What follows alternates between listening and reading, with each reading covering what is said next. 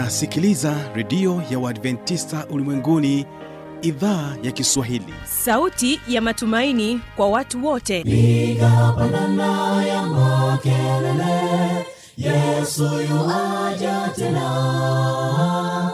Ipata sauti imba sana yesu yuaja tena.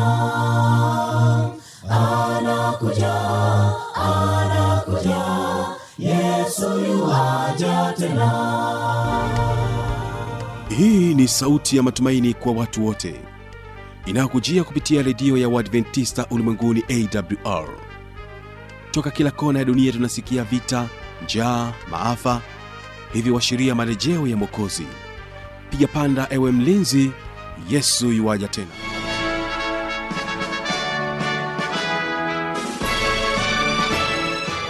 kwa mara nyingine tena unaendelea kutegea sikio idhaa kiswahili inayopatikana katika masafa mafupi ya mita bendi 16 lakini pia kupitia tovuti ya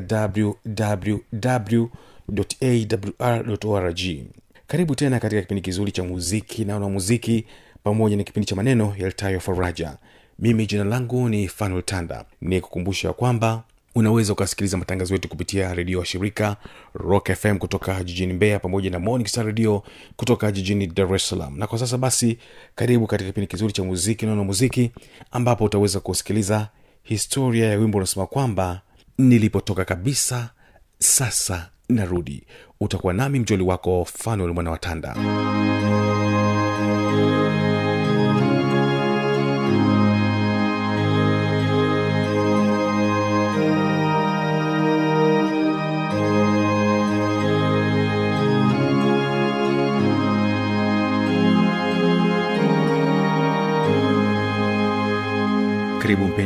msikilizaji katika kipindi hiki cha muziki na wanamuziki. Na leo tena utaweza kusikiliza historia ya wimbo unaosema kwamba nilipotoka kabisa. Ni wimbo unaopatikana katika vitabu vya nyimbo za kristo wimbo nambari 118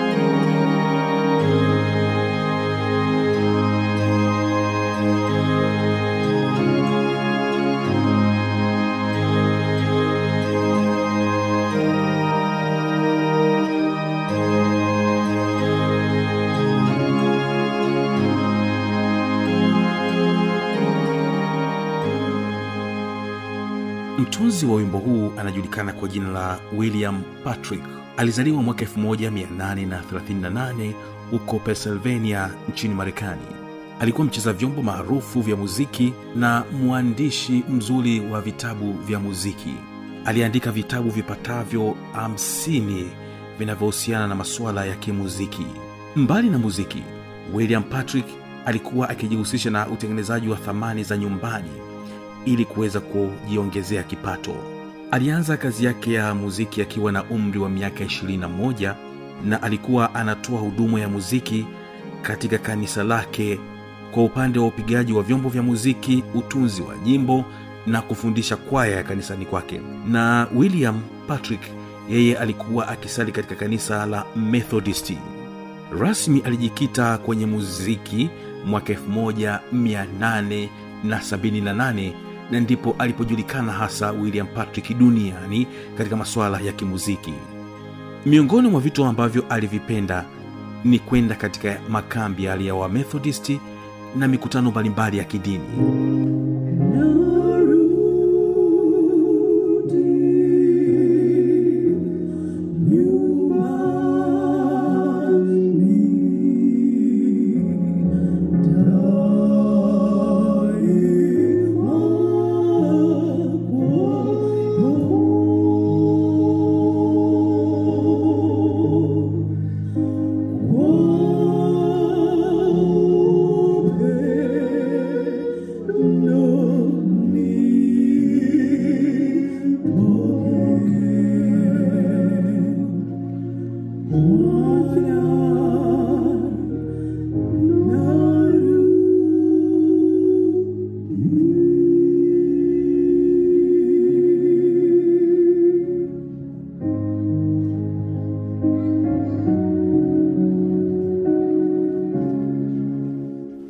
siku moja akiwa katika mkutano wa dini alihuzunishwa sana na mwimbaji binafsi mmoja. Huyu alikuwa ni kijana ambaye alikuwa akiimba katika mkutano huo wa dini. Lakini kilichomhuzunisha william patrick ni kwamba huyu kijana mwimbaji alipokuwa akimaliza tu huduma yake ya uimbaji aliondoka pale katika mkutano. Hakuonekana kabisa. William patrick anasema ya kwamba alihuzunishwa na kile kitendo na kile kitendo alikichukulia ya kwamba kinamwonyesha yule kijana mwimbaji alikuwa bado ajaongoka kikamilifu kiroho. Kwa sababu alikuwa akiondoka alikuwa hana haja ya maombi tena hana haja ya kusikiliza neno la mungu wala kusoma neno la mungu. Yeye kazi yake kubwa alipokuwa anakuja pale katika ule mkutano wa dini alikuwa anakuja tu kuimba afu anaondoka. Patrick akupenda sana kile kitendo. William patrick alimwomba mungu amsaidie ili aweze kupata namna nzuri ya kuweza kumsaidia yule kijana. Siku moja william patrick aliamua kuweza kutunga wimbo huu unaosema ya kwamba nilipotoka kabisa. Maalum kabisa kwa ajili ya yule kijana mwimbaji ambaye alikuwa akai katika mikutano ile ya dini ili aweze kumsaidia kuongoka kiroho. Kwa hiyo jioni yake akachukua peni na karatasi akaanza kuandika mabeti ya wimbo huu unaosema kwamba nilipotoka kabisa sasa narudi nilipotoka kabisa. Anatengeneza maneno anatengeneza pia na mfumo wa wimbo melodi ya wimbo. Isikike vipi? Na baada ya wimbo huu kukamilika william patrick alimtafuta yule kijana akamfundisha wimbo huu mabeti yote na jinsi unavyotakiwa kuimbwa. Alafu kisha akampatia majukumu. Akamwambia sasa wimbo huu utakuwa unawimba mwishoni mwa mkutano yaani pale watu wanapokuwa wakimaliza mkutano basi wewe unaimba wimbo huo. Kwa kuwa alikuwa amepewa hiyo kazi yule kijana hakuweza tena kutoroka mahubiri hakuweza tena kuondoka baada ya kuimba. Kwa hiyo alikuwa akisubiria nafasi yake ya uimbaji ifike mwishoni kabisa ili aweze kuimba. Na alipokuwa akiendelea kusubiri nafasi yake ya uimbaji ifike ndipo alipokuwa akiendelea kusikiliza mahubiri ndipo alipokuwa akiendelea kujengwa kiroho na ndipo roho wa mungu alipokuwa akiendelea kunena na kijana yule mwimbaji. kwa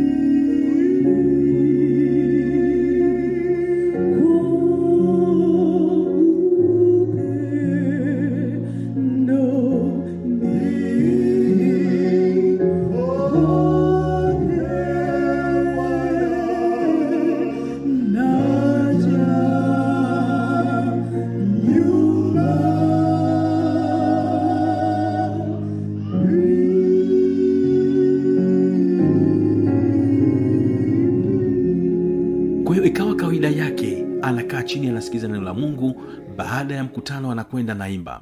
Lakini pia kijana yule mwimbaji anaeleza ya kwamba maneno yaliyokuwa yanasikika katika wimbo huu jinsi alivyokuwa naimba yalikuwa yakigusa moyo wake. Nilipotoka kabisa sasa narudi. Unioshe kenye kenye sasa narudi. Mimi ni mchafu ninahitaji kuwa karibu na yesu kristo. Ninahitaji msamaha wa dhambi. Maneno haya yalimfanya huyu mwimbaji kijana aguswe zaidi. Na mwishoni mwa mikutano ile ya methodisti miongoni mwa watu waliojitoa kikamilifu kuwa waongofu wapya na kumfata yesu kristo kwa ukamilifu alikuwa ni huyu kijana mwimbaji. Haleluya! Anasema ya kwamba siku zote mi nilikuwa na hudumu tu kwa kama kawaida. Ninaimba tu. Kumbe ninapaswa kuwa mwimbaji ambaye nimeongoka kikamilifu kumfata yesu kristo na mpendwa msikilizaji ukisikiliza hata maneno wimbo huu ambayo yaliandikwa na william patrick hakika unaweza kuona kwamba alivuviwa na roho mtakatifu maneno ambayo yanagusa moyo. Sasa narudi nilipotoka kabisa. Sasa nakualika na mpendo wa msikilizaji rudi nyumbani. Yesu anakuita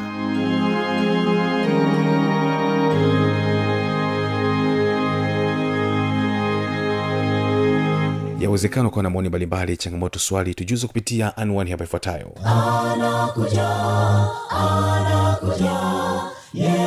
Yuaja tena. Na hii ni awr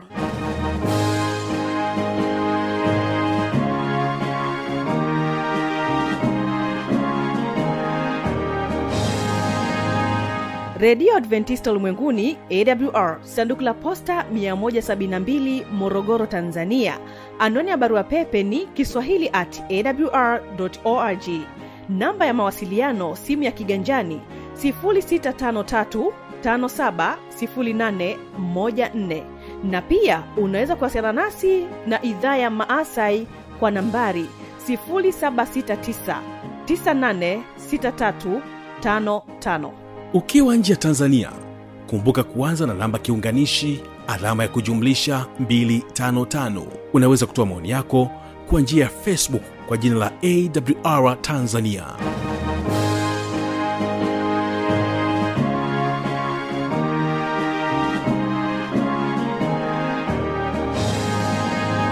Karibu tena katika kipindi kizuri cha maneno ya faraja na hapa utakuwa naye mwinjilisti jafet mwashilindi.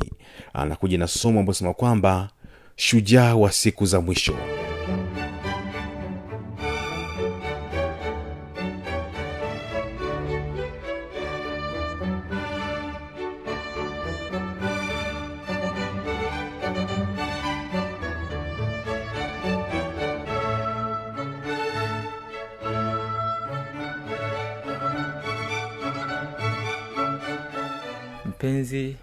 msikilizaji nikukaribishe katika somo la leo la maneno ya faraja. Na siku ya leo tutakuwa na somo zuri linalosema shujaa wa siku za mwisho. Kabla ya hapo tuombe. Tunakushukuru mwenyezi mungu muumba mbingu na nchi. Tunasema asante kwa kutuleta katika masaa haya bwana. Tunapokwenda kusikiliza neno lako ukawe pamoja nasi. Ni katika jina la yesu kristo amina siku za mwisho ni siku zilizotabiliwa na manabii mbalimbali katika biblia.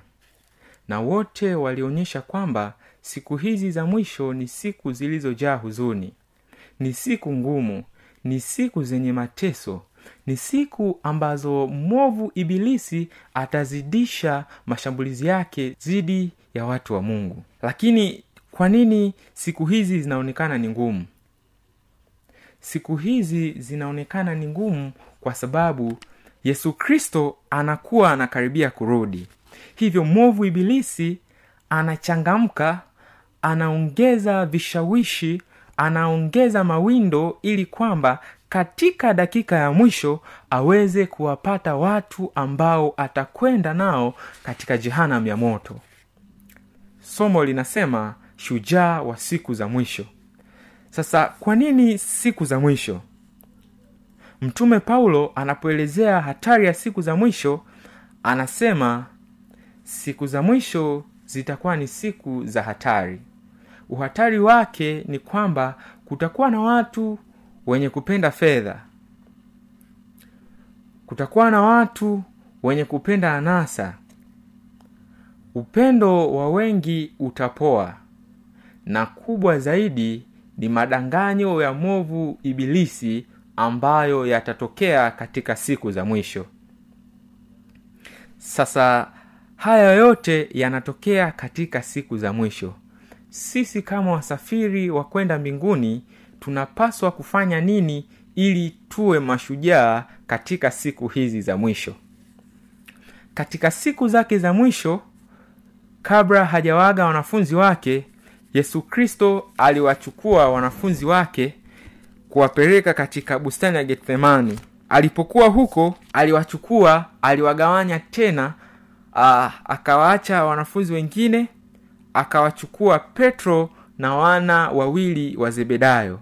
Alipofika mbele tena akajitenga nao akiwaambia waendelee kuomba. Yesu kristo anatupatia sili ya nini tunapaswa kufanya ili tuwe mashujaa wa siku za mwisho katika kitabu cha mathayo 26 mstari wa 41 anasema akawajia wale wanafunzi akawakuta wamelala akawaambia petro je hamkuweza kukesha pamoja nami hata saa moja?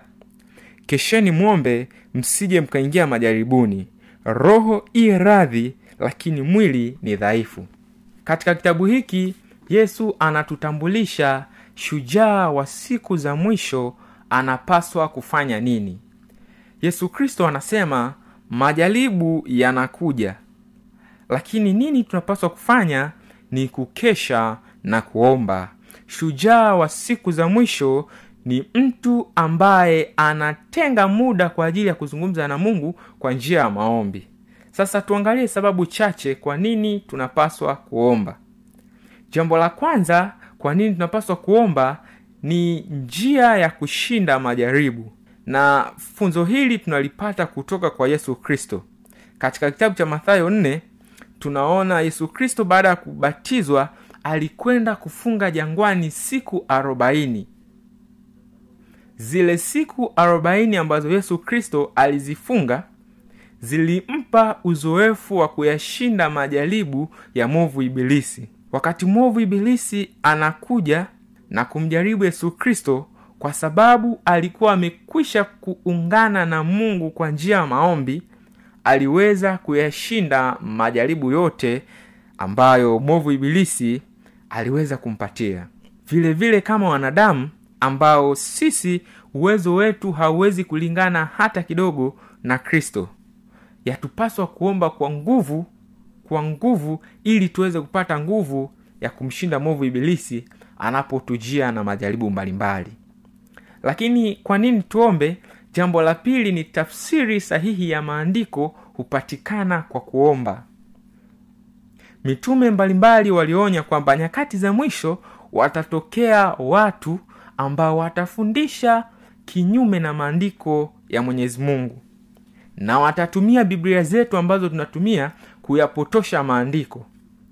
Hivyo kumbe tafsiri sahihi ya maandiko inapatikana kwa kuomba. Kupitia uongozi wa roho mtakatifu ambaye atakuwa pamoja nasi wakati tunaomba ataweza kutufafanulia nini tafsiri ya maandiko hayo kwa sababu yeye ndiye aliyewaongoza waandishi wa biblia kuandika. Itakuwa rahisi kwetu kutufafanulia kile ambacho yeye alikitaka wakiandike lakini jambo la tatu ni kwamba changamoto za maisha au ujana tutazishinda kwa kupitia maombi vijana wengi wanapitia changamoto mbalimbali mbali. changamoto katika mahusiano changamoto katika uchumi changamoto katika mahusiano na wanajamii wengine changamoto za madawa ya kulevya hizo zote zitatatuliwa kupitia maombi ya dhati ambayo mwombaji ataweza kuomba kwa mwenyezi mungu. Lakini mwovu ibilisi anaelewa nini kuhusiana na watu ambao wanaomba kila siku na kujikabidhi mikononi mwa kristo? Uh, katika kitabu cha maombi ukurasa wa 27 kuna maneno ya kuvutia ambayo anasema kuna nguvu kubwa katika maombi na adui yetu anatafuta kututenga mbali na mungu. Kumbe mwovu ibilisi analijua hili kwamba shujaa yeyote wa siku za mwisho atapatikana kwa kuomba. Na anachokifanya anataka sisi tujitenge mbali na maombi ili tukose nguvu. Na kuna mjumbe mmoja aliwahi kusema kwamba sisi hatuna nguvu lakini kitu cha ajabu hatutaki kuomba ni kitu cha hatari badala yake itakuwa ni kupotea. Lakini pia usiache mawazo ya shetani ya kutenge na maombi. Shetani kazi yake ni moja kukukatisha tamaa kwamba maombi yako hayatajibiwa akitutumainisha kwamba sisi tunaweza kuyashinda majaribu kwa nguvu zetu wenyewe. Hatupaswi kuomba mbona inawezekana ukasoma biblia ukaelewa? Kwani lipi lililo gumu? Ukijua kusoma unaweza ukasoma na ukaelewa kumbe anachokitaka ni kupitisha madanganyo yake sisi tushindwe kulielewa neno la mungu na tushindwe kuhimili katika majaribu anayotupatia. Lakini unapaswa kujua kwamba maombi yanatuunganisha na mungu na kumweka yesu upande wetu na kutupatia nguvu mpya kuishinda dunia kuishinda miili yetu na kumshinda mwovu. Lakini tunachopaswa kujua ni kwamba mungu hatulazimishi kuomba. Lakini tunapoomba na kuunganishwa naye mungu atatuwezesha sisi tuweze kuyashinda majaribu. Kama ambavyo mwenyezi mungu anawashindia wanaoomba ndivyo ambavyo hata washindia ambao hawaombi. Na miongoni mwa kitu ambacho mwenyezi mungu kwa kuwa ni mwingi wa rehema anakiheshimu ni suala la uchaguzi. Mtu yeyote ambaye hatamchagua mungu hatashughulika naye. Lakini unapomchagua mungu mungu atafanya kazi na wewe kwa karibu zaidi ili kuhakikisha kwamba unaweza kushinda majaribu mbalimbali ambayo yanakukabili katika maisha yako. Lakini shetani anataka kutushawishi kwamba maombi yetu si muhimu. Hivyo tunaweza tu tukaishiishi tukampendeza mungu bila kuomba. Lakini kumbe inakuwa ni kama mtego wa panya. Panya anapokuwa shambani huwa analiona anauona mtego ambao umewekwa eidha mwindi kwamba yes huenda hili hindi ni kwa ajili yangu. Lakini ghafla tu anapotafuna ndipo mtego humnasa. Na ndivyo ilivyo mitego ya movu ibilisi. Anatuonyesha kitu yes hiki hapa ni kizuri. Lakini pale unapotaka kugusa basi ule mtego wake ule mtego wake hukunasa na hatimaye kukupeleka katika maovu. Maombi ya wakati wa amani huwaandaa watu wakati wa majaribu. Kuna uh, kitu ambacho watu tumekijenga kwamba sisi tunapaswa kuomba tu pale ambapo tunakutana na majaribu kitu ambacho si sahihi. Kumbe maombi yapaswa kuombwa kila siku kwa mtu yeyote ambaye anataka kuwa kamili na kuwa shujaa wa siku za mwisho mpenzi msikilizaji nikwambie ya kupaswa kuomba wakati wote. Wakati wa amani si wakati wa kulala. Wakati wa amani si wakati wa kuzani kwamba basi twapaswa kurilaksi kumbe ndio wakati wa kuandaa silaha. Nchi mbalimbali duniani tunaona zinatengeneza silaha wakati ambapo hakuna hata vurugu. Katika dunia ya leo kuna nchi ya korea kaskazini haina vurugu au haipo katika vita lakini tunaona kila siku wanatengeneza silaha. Kwa nini wanatengeneza silaha? Kwa sababu wanajua katika saa wasiodhani adui aweza kuingia. Na adui anapoingia maana yake ni wakati wa kuzitumia silaha ambazo wao walizitengeneza wakati wa amani. Hivyo vile vile kwa sisi wa kristo yatupasa tuombe kwa nguvu wakati wa amani ili majaribu yanapokuja yatukute tukiwa na nguvu kamili ya kuweza kuyakabili. Hakika tukifanya hivyo mwovu ibilisi atashindwa atashindwa na atashindwa kabisa. Lakini vita yetu si vita juu ya damu na nyama na hili twapaswa kulijua kwa sababu vita yetu si ya damu na nyama. Sisi twapaswa kudumu katika maombi. Tunapaswa kudumu katika maombi. Kwa sababu kama vita yetu si ya damu na nyama ni kwamba nguvu inayotakiwa kutumika si nguvu yetu. Na kama si nguvu yetu maanayake yuko mwenye nguvu ambaye sisi tunapaswa kumwomba ili aweze kutuegemeza. Mwisho wa siku tutafanyika mashujaa wa siku za mwisho na hatimaye tutaandaliwa kwa ajili ya kumlaki yesu kristo anapokuja kwa sababu hakuna yeyote ambaye atamwona mungu asipokuwa shujaa. Na sisi kama mashujaa siku za mwisho tunapaswa kujikita katika maombi kama silaha pekee ambayo itatuandaa sisi dhidi ya majaribu ya mwovu ibilisi kutupatia nguvu ya kuweza kusonga mbele katika kipindi hiki. Mtunzi mmoja wa nyimbo na tenzi anaitwa george heath na loel mason aliwahi kuandika nyimbo inayosema kesha roho yangu. Mpenzi msikilizaji naomba nisome kidogo maneno ya bwana loel mason katika tenzi yake hii. Anasema kesha roho yangu adui maelfu hujaribu kuangusha kuvuta dhambini. Anasema ukeshe uombe ili usishindwe fanya vita kila siku omba msaada. Anamaliza kwa kusema kushinda ni bado. Ulinde silaha. Usiache kupigana hata unataji. Hivyo ni kuage kwa kusema kwamba usiache kupigana hata unataji. Hauwezi kushinda bila kuomba na hauwezi kuomba kama hujajikabidhi mikononi mwa kristo ni kuombe mpenzi msikilizaji ujikite katika maombi ili kuweza kumshinda mwovu ibilisi. Adui maelfu huwezi kupigana hata na mmoja. Huwezi kupigana hata na mmoja. Lakini tunashinda kutoka kwake aliyeshinda naam ni zaidi ya kushinda jina lake litukuzwe milele.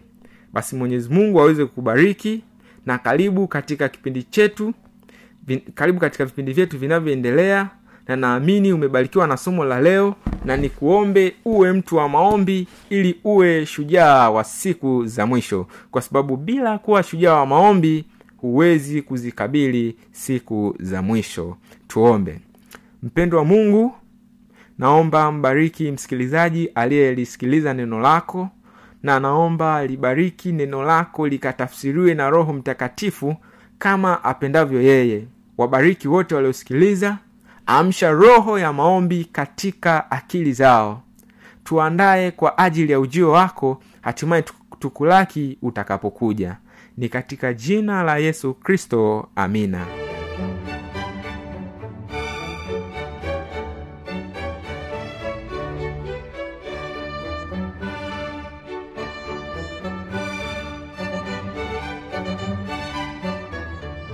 ulikuwa nami fanuel tanda. Ninakushukuru sana kwa kutenga muda wako kuendelea kutegea sikio idhaa kiswahili ya redio ya adventista ulimwenguni. Uweze kubarikiwa